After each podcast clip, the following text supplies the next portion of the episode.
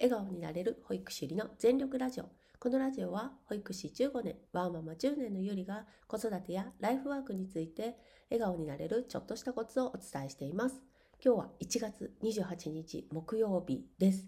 私は多分半年以上ぶりぐらいに睡眠が6時間取れたのでめちゃくちゃ嬉しいです。まあ、というのもですね、まあ、子供が2人左右に寝てるので、まあ、何かしらで起こされることが結構多いですしお兄ちゃんの方はね肌が弱いので結構ポリポリポリポリポリポリポリポリ書いてることがあって、まあ、それで一緒に起きちゃったりとか、まあ、トイレ対応だったりとかするのでなんかそういうことがいろいろあったんですけど今日は6時間寝ましたすっきりです。まあ、人によってね適切な睡眠時間って違うと思うんですけど皆さんの睡眠時間はいかがでしょうか？あの本当に辛い方もたくさんいらっしゃるかなと思うので是非周りを頼りながらとかあと起きちゃった時間をあんまり自己嫌悪にならないでほしいなと思います。はい、今日のテーマです。チャレンジ精神が隙間時間を作る。チャレンジ精神が隙間時間を作るです。えっ、ー、と、皆さんいかがでしょうか？隙間時間をね使って何かやりましょうとかっていうお話が結構上がってるかと思うんですけど子育て特に幼児さんとか小学校ぐらいのお子さんってもうご飯作ってる時もあの結構お母さんお母さんお母さんって呼ばれること多いですしなんかそれこそねメディアを見せてる時ですらお母さんこれ何これお母さんどうしてるの？ってお母さんご飯なくなっちゃったって言って呼ばれることが多いので隙間時間なんかあるわけないじゃろうっていう方が結構いらっしゃると思うんですね。で自分もそうでした。で私も結構子供にちゃんと向き合いたいなって思ってるタイプだったりするのでなんか自分が何かしながらやることに結構罪悪感を持ちやすい感じだったんですね。なんですけど、まあ、ちょっとやっぱり昨日もお話しさせていただいたんですけどちょっと子供がやっぱり大きくなってきてるなっていう感じがあって、まあ、ちなみにあの3歳と5歳と、まあ、高校生のお姉ちゃんがいるんですけどどうやら結構なんか私が何かしてても見てない時もあるんだなっていうのが分かったんですね。なのでちょっといろいろチャレンジしてみた結果を皆さんにお知らせしたいなと思います。で、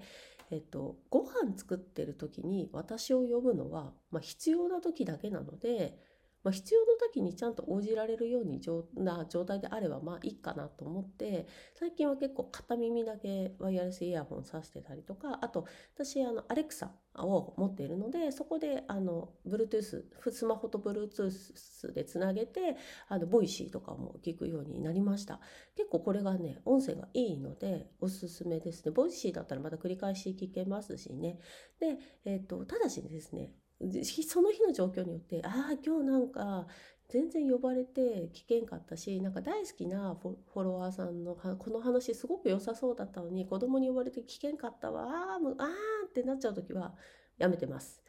あのね聞けなかったっていうストレスが発生するぐらいだったらまああのやめた方がいいかなと思うんですね。やっぱり自分の精神状態に結構そういうのって左右されるのでああなんか私めちゃくちゃちょっと今疲れてんなとかストレス溜まってんなっていう、まあ、基準にもしてもらったらいいかなと思いますしあとは通勤時間帯ですね。私は車で通勤してるので、まあ、そこを今までは結構無音の状態を好んでたんですけどなんせね家に帰ったら無音じゃないのでなんですけどあ意外と耳から入ってくる情報って大きいんだなと思って15分ぐらいしか、まあ、車で通勤してないんですけどそこでも結構有意義な時間を過ごしてますしあとやっぱさっき冒頭のねあの夜泣きだったりとかあとはまあお兄ちゃんとかがトイレで起きちゃったのに私は寝れないみたいな時にはあのやっぱりこうワイヤレスイヤホンプスってさしてなんか寝てみたりとか、まあ、時にはあの Kindle Unlimited でねあのライトちょっと低くしてバーッと見たりとかしています。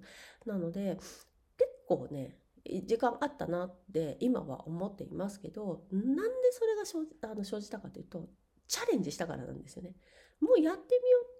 やってみてダメだったらやめればいいんだからそれでもやっぱり私は自分の時間が欲しいし自分を変える手段を知りたかったのでなんとかやってみようっていうチャレンジ精神でしたね。でもチャレンジ精神を生むのってやっぱり体的な問題や心的な問題がある程度解決された状態じゃないと結構難しいって方たくさんいらっしゃるのであのその辺りはあの何が一番自分のストレスなのか何を一番重要視したいのかみたいなことは整理されておくことはあのとてもおすすめです。でそこで、まあ、ミートキャリアさんのねあのテキストカウンセリングですとかあの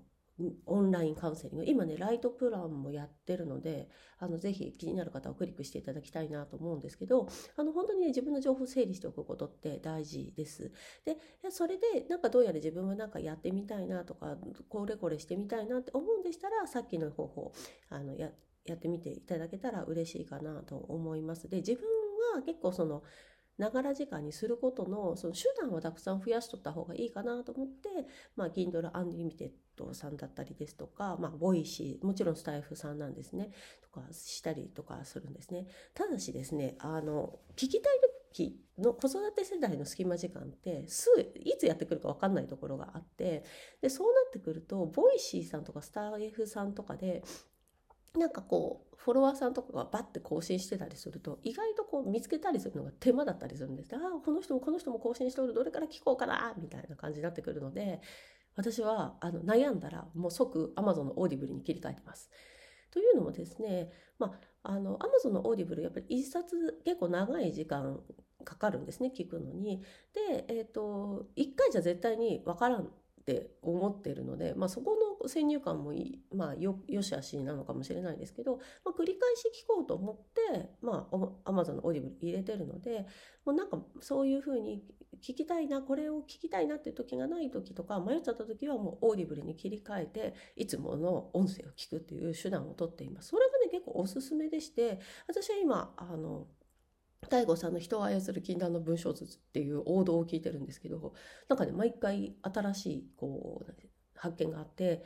なんかまあ Voicy とかスタイフさんってこう新しい刺激をもらうのもいいんですけど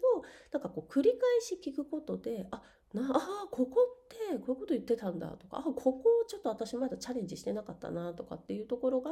なんか知れるので私はそういう使い方をしています。はい今日のテーマです。チャレンジ精神が隙間時間を作る。チャレンジ精神が隙間時間を作る、えー、チャレンジ精神がないと隙間時間を自分の隙間時間をどう作るかちょっとわからないので、ぜひ新しい一歩を踏み出していただけたらいいかなと思います。あのね、デスクワークの方でしたら、ちょっとあの今まではデスクで必ずランチをとっていたけど、もう車に戻って、